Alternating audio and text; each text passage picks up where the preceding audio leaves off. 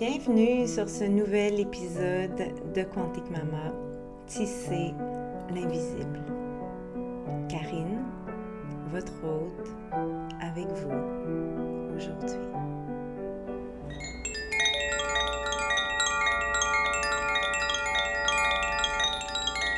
Hola! Bienvenue dans ce nouvel épisode.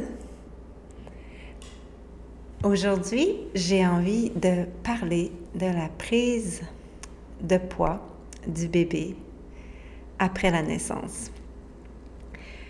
Euh, ça fait longtemps que j'y pense. C'est, à mon avis, un sujet qui est passionnant, qui mérite vraiment euh, son attention. Et je pense que hum, j'ai une approche, une vision de ce sujet qui, je l'espère, va vous inspirer et surtout va euh, vous guider à naviguer euh, cette réalité en postpartum, que vous soyez euh, professionnel ou que vous soyez un nouveau parent d'un bébé tout juste né. ben, cet épisode est vraiment pour vous. Euh, pourquoi j'ai choisi ce sujet-là? C'est euh, inspiré d'une naissance euh, encore toute fraîche qui date d'à peine une semaine où j'ai eu l'honneur de témoigner une belle naissance en siège surprise dans la jungle. Oui, c'était vraiment extraordinaire.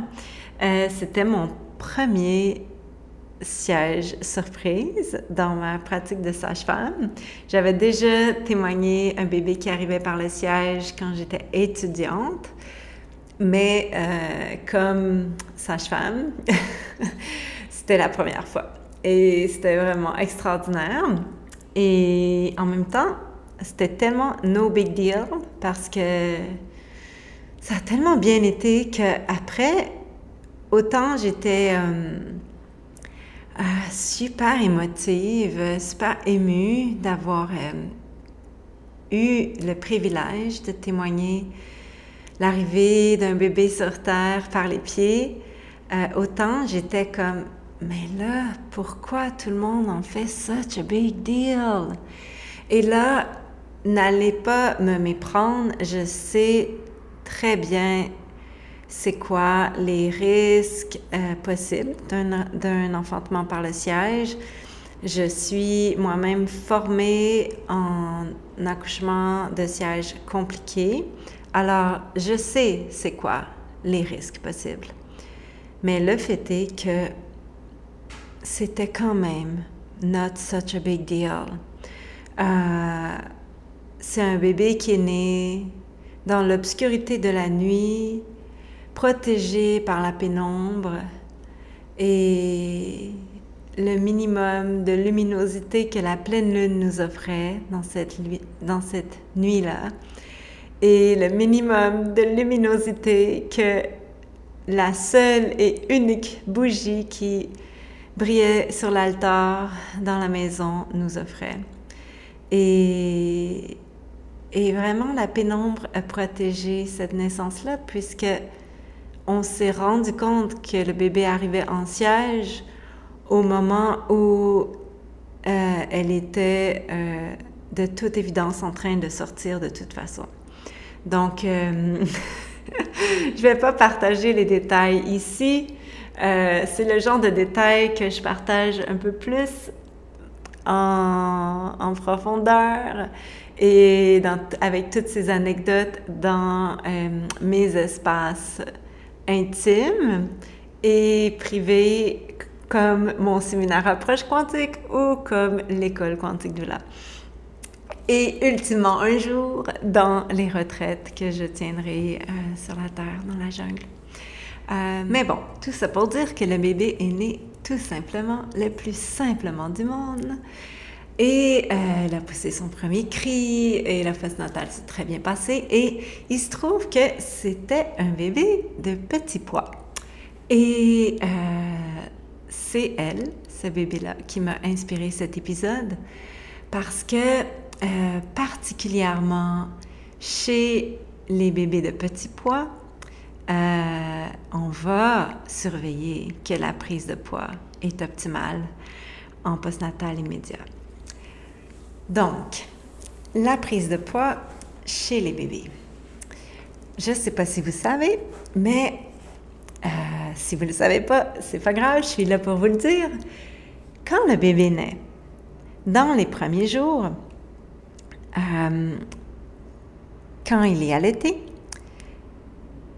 le premier lait qu'il reçoit, c'est ce qu'on appelle le colostrum. Et le colostrum, c'est, aussi, on l'appelle aussi euh, le liquide doré. Euh, c'est vraiment un aliment tellement divin et riche qui amène vraiment beaucoup, beaucoup de bienfaits au bébé, qui amène vraiment, comme moi j'aime bien dire, ses premiers vaccins qui boostent son immunité. Et cela dit, le, le colostrum, c'est pas un aliment qui engraisse particulièrement le bébé. Donc, ce que ça fait, c'est que jusqu'à temps que le lait arrive autour de jour 2 et demi, jour 3, si la naissance s'est passée de façon optimale, et même, j'oserais dire que quand la naissance se passe vraiment de façon optimale, parfois on peut voir que même après 24 heures, il commence à y avoir des petites gouttes de lait, tu que le, le colostrum est déjà plus complètement jaune. Ce qui était le cas pour ce petit bébé. Et euh, j'aime à croire, j'aime à voir ça comme la sagesse euh, du corps humain qui sait que le bébé est tout petit et donc qui a besoin de lait peut-être plus vite qu'un bébé de 4 kilos, par exemple, qui peut euh, plus facilement patienter jusqu'à jour 3. et j'ajouterais dans cette information quand même importante en lien avec toute l'importance de respecter la physiologie des naissances pour que la personne enfante dans euh, une abondance de cytocine, une abondance d'extase, parce que c'est possible d'enfanter dans l'extase, euh, ben, le fait de respecter ces hormones-là, donc, optimise l'arrivée du lait plus vite. Et au contraire, quand on enfante, on accouche, je vais utiliser le mot qu'on accouche, dans un contexte qui ne respecte pas la physiologie et qui médicalise la naissance et qui, mettons ça au pire, vraiment euh, euh, même crée un trauma de naissance chez la personne et qui en plus euh, est, est pratiqué une césarienne, c'est pas rare de voir que le lait va arriver plus tard à jour 4, à jour 5. Et même parfois qui va avoir vraiment besoin de beaucoup, beaucoup de nurturing, euh, d'accompagnement, de soins de cette nouvelle maman-là qui est en trauma pour arriver euh, à son plein potentiel de production de lait. Euh, donc, quand le bébé, dans les premiers jours, est vraiment dans cette nourriture avec le colostrum, de un, il va faire aussi beaucoup de caca et le colostrum, c'est une de ses propriétés, cette capacité à vraiment stimuler que le bébé va faire beaucoup caca et donc sortir son méconium, qui est la première selle du bébé, qui est vraiment cette selle euh, à l'allure un peu euh, de molasse ou de goudron noir, très collante. D'ailleurs, petit truc, quand votre bébé naît, si vous lui mettez une couche, euh, ce que moi, personnellement, je recommande avec le, méconium, appliquer de l'huile d'amande ou de l'huile d'olive sur ses fesses avant de, mettre la couche. Comme ça, ça va être plus facile à nettoyer quand, quand il va faire son méconium. Euh, Dieu, j'en dis des choses là. Euh, OK, alors, je reviens à ces premiers jours où le bébé est nourri avec le méconium, avec le colostrum, excusez-moi. Il nourrit avec le colostrum, qui n'a qui pas, a pas une propriété vraiment engraissante comme le lait qui va arriver un petit peu plus tard, et qu'il fait beaucoup, beaucoup de méconium. C'est très connu et c'est tout à fait normal que le bébé va perdre du poids.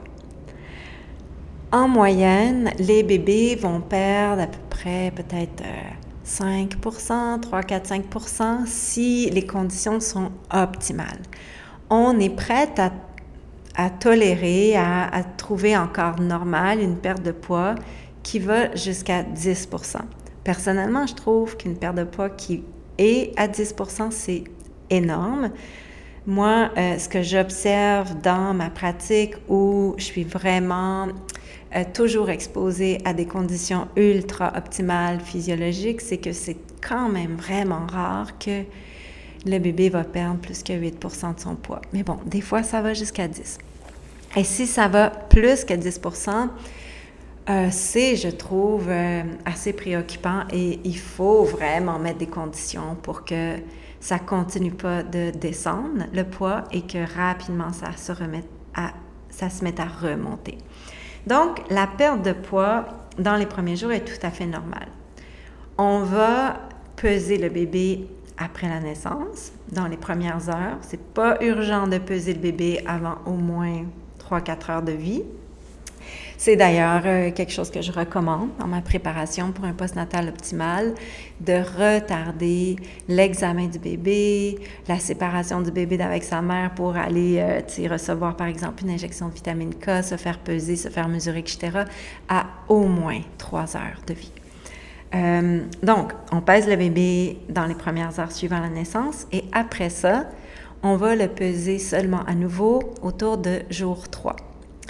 Et là, on va constater que le bébé a perdu un petit peu de poids ou peut-être pas. Euh, dans des conditions vraiment optimales, euh, et pour ça, je vous rappelle que j'ai une préparation virtuelle complètement dédiée à ça qui s'intitule Pour un postnatal optimal, où je parle de toutes ces conditions optimales. Euh, donc, dans des conditions optimales, le bébé ne va pas perdre de poids, mais c'est tout à fait normal s'il en a perdu. Donc, si par exemple, euh, votre bébé pesait 3000 euh, grammes à la naissance et que euh, la sage-femme vient vous visiter à, jour 3, qu'elle pèse le bébé, puis qu'elle se rend compte qu'il a perdu 200 grammes, c'est tout à fait normal. No big deal. Et là, à partir de jour 3, ce qu'on va vraiment s'attendre, c'est que bébé se mette à prendre du poids et qu'il ne continue pas de perdre du poids. Si quand votre sage-femme revient autour de jour 5, le bébé a encore perdu du poids, pour moi, c'est vraiment préoccupant et ça demande une, euh, un plan d'action euh, très euh, hands-on. OK? donc, les trois premiers jours, il perd un petit peu de poids ou pas du tout, ce qui peut arriver, ce qui est arrivé pour le bébé qui est né en siège, qui est né et qui pesait 2500 grammes. Donc ça, c'est ce qu'on appelle un petit bébé. et parce que les conditions étaient optimales, parce que déjà à 24 heures de vie, euh, on, avait l'impression qu'il y avait déjà du lait, euh, ben, à jour 3, quand je l'ai repesé, elle avait le même poids. Alors ça, c'est très, très cool parce que surtout un petit bébé, on ne veut pas qu'il perde trop de poids. Euh, mais bon, elle aurait pu perdre du poids, puis c'est pas grave non plus, elle va le reprendre. Comment on peut prévenir une perte de poids trop euh, significative chez le nouveau-né? C'est important de comprendre euh, la physiologie, le cycle normal d'un nouveau-né. Pendant les premiers 24 heures, euh, le nouveau-né, la famille, le mot d'ordre, comme je dis toujours, c'est repos. Donc, c'est normal que après la naissance, le bébé va prendre une grande tétée et va s'endormir et parfois dormir plusieurs heures. C'est parfait, profitez-en, dormez-vous aussi. Pendant le premier 24 heures, le bébé peut boire constamment, comme il peut boire seulement à quelques reprises, deux, trois fois parfois. Et c'est OK. S'il est calme, s'il dort, si sa coloration est bonne, s'il fait son premier pipi, son, au moins son premier caca, méconium, it's all good. Le premier 24 heures, c'est vraiment un portail sacré où le mot d'ordre, c'est repos. Peau à peau avec bébé, proximité. Aussitôt qu'il se met à bouger, qu'il lèche ses lèvres, tu mets ton sein proche de sa bouche, il prend, super, il prend pas, c'est pas grave. Repos, repos, proximité, repos. Manger, une alimentation adaptée au postnatal. Euh, ça, c'est un autre épisode de podcast ou sinon, si vous êtes trop curieux, j'en parle dans mon, ma préparation postnatale. Euh, mais repos. Après le premier 24 heures, là, c'est vraiment important que le bébé soit allaité au minimum à toutes les heures et demie, deux heures le jour et à toutes les deux, trois heures la nuit. Ça, c'est juste théorique, OK? Parce qu'en réalité, un nouveau-né, comme je dis toujours à mes clients, ça boit à peu près aux 15 minutes, puis des fois aux 5 minutes après 24 heures. Donc, bref, dès qu'il se liche les babines, dès qu'il veut mettre sa main dans sa bouche ou que tu as l'impression qu'il est juste réveillé, tu lui mets ton, ton, sein dans la bouche.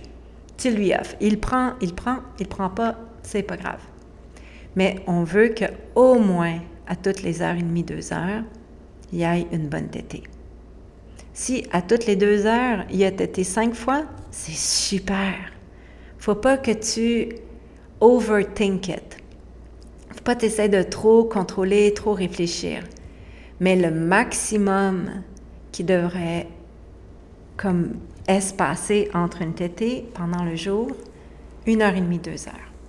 Et vous allez voir, ça change. À partir du moment où le bébé a vraiment repris son poids de naissance, puis tu sais, comme, pas juste repris son poids de naissance, mais montrer qu'il prend une prise de poids optimale pendant une semaine au moins, là, on va devenir plus lousse. On va, on va tolérer que, OK, tu sais, a, cette fois-là, il, il, a dormi deux heures, puis là, il boit, puis, ou, wow, il a dormi trois heures, puis là, il boit. Mais tant qu'il n'a pas pris un air d'aller plus vraiment instinctif, spontané, qui s'est programmé à sa vie terrestre, au fait qu'il est plus branché à un placenta 24 heures sur 24 qui le nourrit, puis qu'il doit lui-même aller au sein chercher son alimentation pour survivre, bien, on a des lignes directives qui sont rassurantes de suivre. Et donc, 7 heures et demie, 2 heures le jour, c'est 2-3 heures la nuit. Le fait est que la plupart des nouveau-nés vont être aux heures et demie, 2 heures, 15 minutes la nuit, puis plus dormir le jour. Et c'est pour ça que moi, j'aime bien dire aux parents, garde-le en poids peau. De toute façon, la première semaine, les deux premières semaines, tu es au lit. Et euh, essaye le jour de vraiment euh, y offrir ton sein à toutes les heures et demie, deux heures, si jamais il est en train de dormir. Par exemple, tu l'as allaité, tu as commencé à allaiter. C'est pareil comme les contractions. On commence à, calculer l'intervalle entre les tétés à partir du début de la tétée jusqu'au début de l'autre tétée.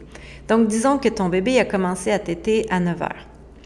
Puis là, il est 10h30, puis il dort encore. Puis il est vraiment là comme sous de sommeil, comme je dis là. sais, il dort comme un bébé. Il n'est pas sur le point de se réveiller. Mais ce que tu peux faire, c'est d'extraire une petite goutte de lait, aller le mettre sur sa bouche, donne-y 15 minutes, voir qu'est-ce qu'il fait avec ça. Souvent, la petite goutte de lait, ça lui donne le goût de se réveiller. Puis là, tu vas le mettre au sein. Si dans 15 minutes, il dort, et il dort encore, prends-le, amène-le vers ton sein, puis juste ça, ça va lui donner l'instinct de ah, ah, ah c'est vrai, du lait, du lait, du lait, puis là, il va aller au sein. Si tu fais ça le jour, tu as plus de chances d'inverser son cycle jour-nuit, puis de faire en sorte que éventuellement, après quelques temps, je fais pas de promesse ici, je vous rassure, il va t'aider aux 2-3 heures la nuit et non aux heures et demie, 2 heures la nuit. Autre chose aussi à savoir, c'est qu'un nouveau-né et un nourrisson, éventuellement. Ah, ben, un nourrisson. Oui, c'est ça. Parce qu'après 30 jours, on appelle le bébé un nourrisson. Euh, ça a des, des, périodes, au moins une fois par 24 heures, où sa tête, sa tête, sa tête, sa tête, pendant plusieurs heures. Donc, tu allaites ton bébé, il semblerait plus, limite, euh, tu sais, il a fait un petit régurgie tellement qu'il y en a eu, il s'endort, Dix minutes plus tard, il se réveille, c'est la fin du monde, il veut boire. Tu t'as beau changer sa couche, tout ça, comme c'est pas ça qu'il veut, il veut boire encore, et il veut boire encore, et encore la même chose 20 minutes plus tard. C'est ce qu'on appelle les tétés groupés. Et ça, c'est vraiment extraordinaire parce que ce que ça fait, c'est que le bébé tête, tête, tête, tête, puis après ça, souvent, il va dormir pendant plusieurs heures. Donc, en mettant l'emphase de donner vraiment l'attention à ce que bébé boive dès qu'il bouge le jour, donc qu'il boive souvent le jour, souvent le jour, on va subtilement, de façon euh, très naturelle, tranquillement programmer que ces phases de tété groupée vont arriver en soirée. Et donc, s'il tête, il tête, il tête, il tête de 7h à 9h30 le soir, qu'est-ce qui va arriver à 9h30? Pouh, il va s'endormir puis il va te faire un 3-4 heures. Puis là, ben, toi aussi, tu vas dormir pendant 3-4 heures. Je vous le redis, je ne fais pas de promesses ici. Mais si on écoute l'instinct, puis qu'on suit le bébé, puis qu'on apprend à le lire, puis qu'on on, réfléchit pas trop, oh mon Dieu, mais ça fait juste 20 minutes que t'étais, qu'on lui met notre sein dans sa bouche, aussitôt qu'il bouge un peu, puis que c'est le jour, ben on va tranquillement le programmer à être plus actif le jour et à dormir plus la nuit. Mais bon, je le répète, je ne fais pas de promesses ici. Chaque bébé a un rythme différent. Et tu sais, les bébés, c'est tellement des êtres en évolution intense et rapide dans leurs premières années de vie que chaque enfant euh, va trouver son rythme jour-nuit à sa propre, à sa propre vitesse, selon sa propre personnalité. Euh, OK, quoi d'autre? Donc, si après le premier 24 heures, on met vraiment en emphase à, à respecter ce rythme, à donner abondamment du lait et bien sûr, à pas introduire une suce tout de suite. La suce, la tétine, c'est plus tard, ça. C'est quand vraiment le bébé nous a montré qu'il était compétent à boire, qu'on n'a pas, qu'on pas un problème d'allaitement en cours, qu'il n'y a pas une prise du sein qui est difficile, etc., qu'il prend bien du poids, que, on voit qu'il il est sur une ère d'aller de, de croissance. Là, on peut commencer à penser d'introduire la tétine, mais pas avant ça. D'ici là, la tétine, c'est le sein de sa mère, si on a choisi d'allaiter, bien sûr. Euh, ce que je dis là, moi, je suis vraiment pas une spécialiste de nourrir les bébés par euh, biberon parce que 100% de ma clientèle allaite. Euh, et quand il n'y a pas d'allaitement pour une raison X, Y, Z, Bien là, bien sûr, il va y avoir des biberons, mais là, c'est, on est vraiment dans un contexte de difficulté d'allaitement. Donc, j'irai pas là dans cet épisode-là. Cela dit, euh, comment je comprends de nourrir un bébé avec un biberon, comment moi je le ferais si j'avais pas pu allaiter mes bébés, je le ferais un peu dans cette même optique-là. Euh, de pas overthink it, de pas essayer d'espacer les boires, mais de vraiment être dans cette énergie de, euh, ben, il y a besoin, il y a besoin de beaucoup de, de tétés, il y a besoin de beaucoup de lait, de beaucoup de petites gouttes de lait ici et là, ici et là, ici et là. Donc, c'est comment moi j'irais instinctivement, mais comme je vous dis, je suis pas du tout une spécialiste euh, de, des biberons. OK, je continue. Donc, si dès le premier 24 heures, on met en place cette, euh, cette approche de, de l'allaitement, euh, cette attention de nourrir au maximum d'intervalles, une heure et demie, deux heures le jour, deux, trois heures la nuit.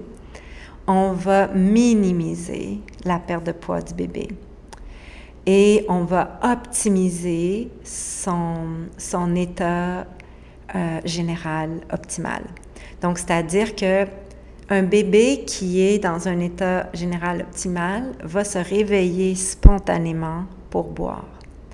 Un bébé qui n'a pas assez d'apport va rentrer dans un cycle où il va être, il va être comme un peu en hypoglycémie, il va être faible, donc il va dormir plus.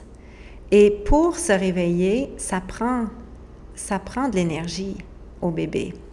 Donc, puisqu'il n'y a pas eu assez d'apport au moment où il était en éveil, mais là, il dort, il dort, puis il a du mal à se réveiller, donc il va dormir plus longtemps. Et là, les parents, souvent, vont faire l'erreur de dire Ah, c'est super, il dort tout le temps, j'ai du temps euh, pour moi, blablabla. Mais parce qu'il dort plus, il va perdre plus de poids. Et là, s'il perd trop de poids, bien, ça va être plus difficile de venir réinscrire un état euh, optimal d'instinct chez le bébé de boire à intervalles réguliers. Alors c'est là qu'on rentre dans une dynamique de euh, stimuler les tétés, stimuler les réveils, donner euh, un petit peu de lait avec la coupe ou la seringue ou le dalle ou etc. Et je rentrerai pas là-dedans dans cet épisode, mais vraiment en mettant l'emphase de donner le sein plus que pas assez, on, est dans la prévention d'une perte de poids trop importante et on est dans la prévention aussi que le bébé rentre dans un état un peu sous-optimal de cycle sommeil-éveil. Un bébé qui se réveille par soi-même pour boire c'est un signe qu'il est dans un état optimal. Et euh, j'aimerais dire que le concept d'allaitement à la demande, c'est vraiment de la bullshit. OK? On n'est pas dans un concept d'allaitement à la demande avec un nouveau-né. On est dans un allaitement à l'éveil donc, c'est-à-dire que dès que le bébé se met à bouger dans son sommeil, il nous montre des signes d'éveil. Donc, on le met au sein. Dès qu'il il se lèche les babines, qu'il bouge ses, mains, qu'il se met à amener ses mains vers sa, sa bouche, on est dans un, un signe d'éveil. Donc, on le met au sein. Un bébé qui pleure, qui fait le pic-bois sur l'épaule, etc., parce qu'il cherche le sein, on a déjà manqué ces signes d'éveil, puis il est temps de le mettre au sein. Donc, il faut arrêter de dire que l'allaitement, c'est de l'allaitement à la demande. L'allaitement à la demande, ça vient bien plus tard, des mois, des mois plus tard. Moi, j'oserais même dire que ça vient un peu comme quand l'enfant commence à parler, tu sais. Mais certainement autour de 9-10 mois, mettons. Euh, et après ça, on s'en va plus dans un, contexte d'allaitement à l'amiable quand on, on, va sur un allaitement longue durée. Donc, euh, comme comme c'est le cas en ce moment avec Emrys, qui a trois ans et demi, qui est encore allaité, on négocie, tu sais. Par exemple, si on est dans un cercle avec 30 personnes puis qui veut boire, je vais lui dire ben non, ça me tente pas. Euh, attends tantôt quand on va revenir à la maison. Puis là, il fait ah ok d'abord, tu sais. Ça c'est de l'allaitement à l'amiable. Un nouveau-né, c'est c'est un petit animal qui survit grâce à son instinct, puis grâce aux soins de ses parents. Il a besoin d'être allaité à l'éveil. Donc, dès qu'il est éveillé, on le met au sein. Et si on fait ça, il va avoir une perte de poids minimale et une reprise de poids par la suite optimale. Donc, quand la sage-femme revient ou l'infirmière vient chez vous pour la visite à jour 5, après l'avoir pesé à jour 3, on s'attend à ce que le bébé ait pris au moins 30 grammes par jour. Et là, selon les sources, peut-être que vous allez voir 25 euh, grammes ou même moins. Mais honnêtement, euh, moi, je m'attends à minimum 30 grammes par jour. Et ce que je vois dans ma pratique, c'est que c'est généralement 50 grammes et parfois même 100 grammes et 150 grammes par jour parce qu'on est dans des contextes optimaux avec des soins postnataux optimales, une alimentation adaptée aux besoins de la mère en postnatal, un repos au lit constant, euh, des soins vraiment optimales. Donc, parce que c'est optimal, la prise de poids est optimale. Donc, bien sûr, si le bébé a pris 25 grammes, c'est pas la fin du monde. Mais pour moi, à mon humble avis, selon mon champ d'expertise, puisque je vois depuis 20 plus années à côtoyer les naissances et la physiologie, pour moi, 25 grammes, c'est, pas optimal. C'est correct, c'est pas la fin du monde, mais j'aime mieux 30 grammes. Puis honnêtement, j'aime encore mieux 50 grammes. Puis si j'ai 100 grammes, que, si je vois 100 grammes sur ma balance par jour, là, je suis comme vraiment excitée. Mais c'est pas, c'est pas ça le but, OK? 30 grammes, c'est optimal. Si le bébé prend 18 grammes par jour, là, c'est 18-20 grammes. Moi, c'est une situation où je vais commencer à conseiller à la mère de, tirer un peu de lait après chaque tétée et en prévision qu'après chaque tétée du bébé, elle va lui donner plus de lait qu'il a bu.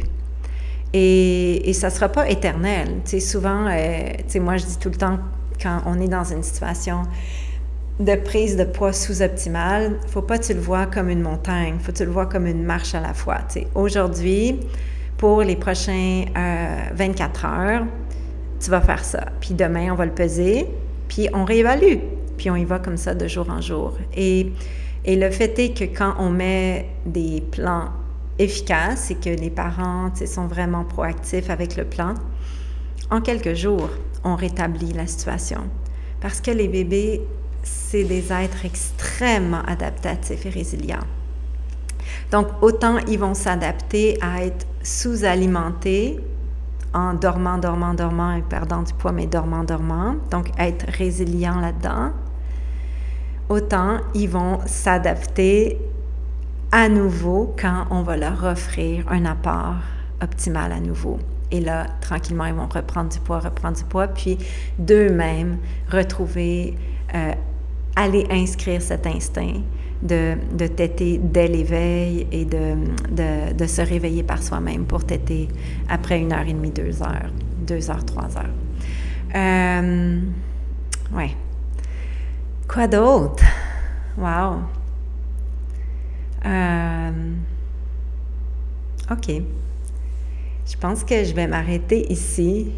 On pourrait vraiment parler plus là, de ces situations où les bébés euh, sont en sous-apport et comment ils se comportent. J'ai parlé du bébé qui dort, qui dort, mais il y a aussi parfois des bébés qui sont tellement en sous-apport qui, qui sont en hyper-éveil. Et ces bébés-là, souvent, ont des grands yeux, sont, sont très, très éveillés et ils sont tellement en sous-apport que parfois même, ils n'ont pas la force de pleurer. Alors, le, parent va dire quelque chose comme Mais c'est vraiment bizarre, tu sais, qu'il ait perdu autant de poids et qu'il n'en ait pas repris autant. Euh, tu sais, il est tout le temps super éveillé, il pleure pas. Mais c'est parce que il est tellement euh, comme dans un, un instinct de survie, que l'instinct de survie où il est, c'est que il est en hyper-vigilance, tu sais, puis il a pas l'énergie de pleurer, mais son hyper-vigilance l'empêche un peu de dormir. Donc, il y, a, il y a comme différentes façons au bébé de réagir et de s'adapter du mieux qu'ils peuvent à une sous-alimentation. Et c'est vraiment tricky, c'est du cas par cas. Et, euh, ouais, donc j'irai pas tant là, dans cet épisode-là. Tout ça pour dire que c'est responsable, je pense, de, de, de, suivre le poids d'un bébé, particulièrement d'un petit bébé euh, en postnatal. Euh, c'est pas tout le monde qui, qui font le suivi du poids de leur bébé, euh, surtout dans toute la, communauté des, des, familles qui enfantent tout seuls.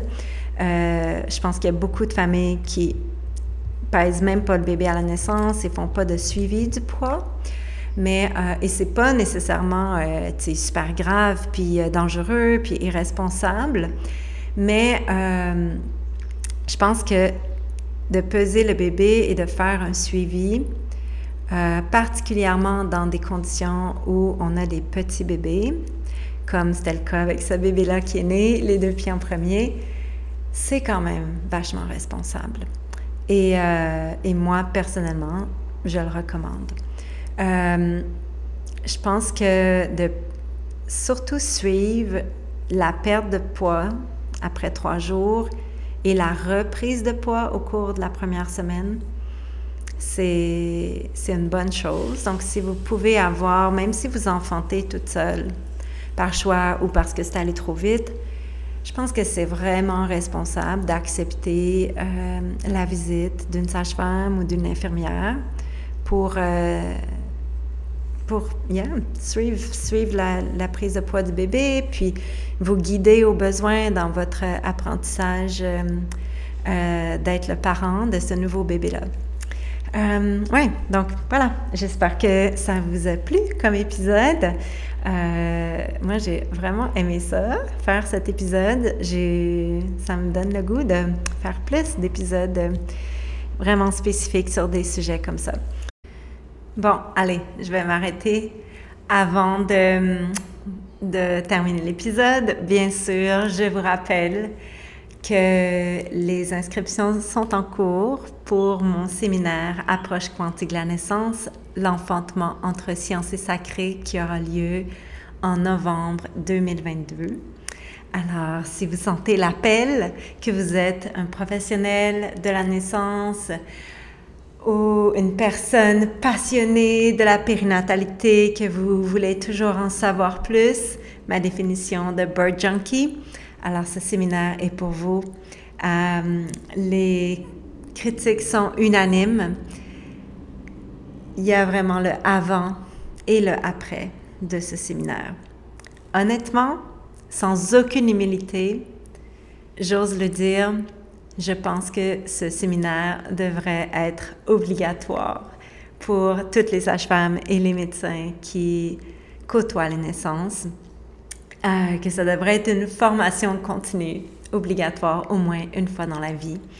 Et, euh, oui, je, le dis sans aucune humilité parce que après l'avoir offert à des milliers de professionnels à travers le monde depuis 2018, c'est vraiment les commentaires qui en ressortent. Alors voilà, je l'ai dit. Si vous sentez l'appel, je vais mettre le lien dans la bio ou sinon allez sur quantiquemaman.com sur l'onglet séminaire et on vous attend. Allez, à bientôt. Ao.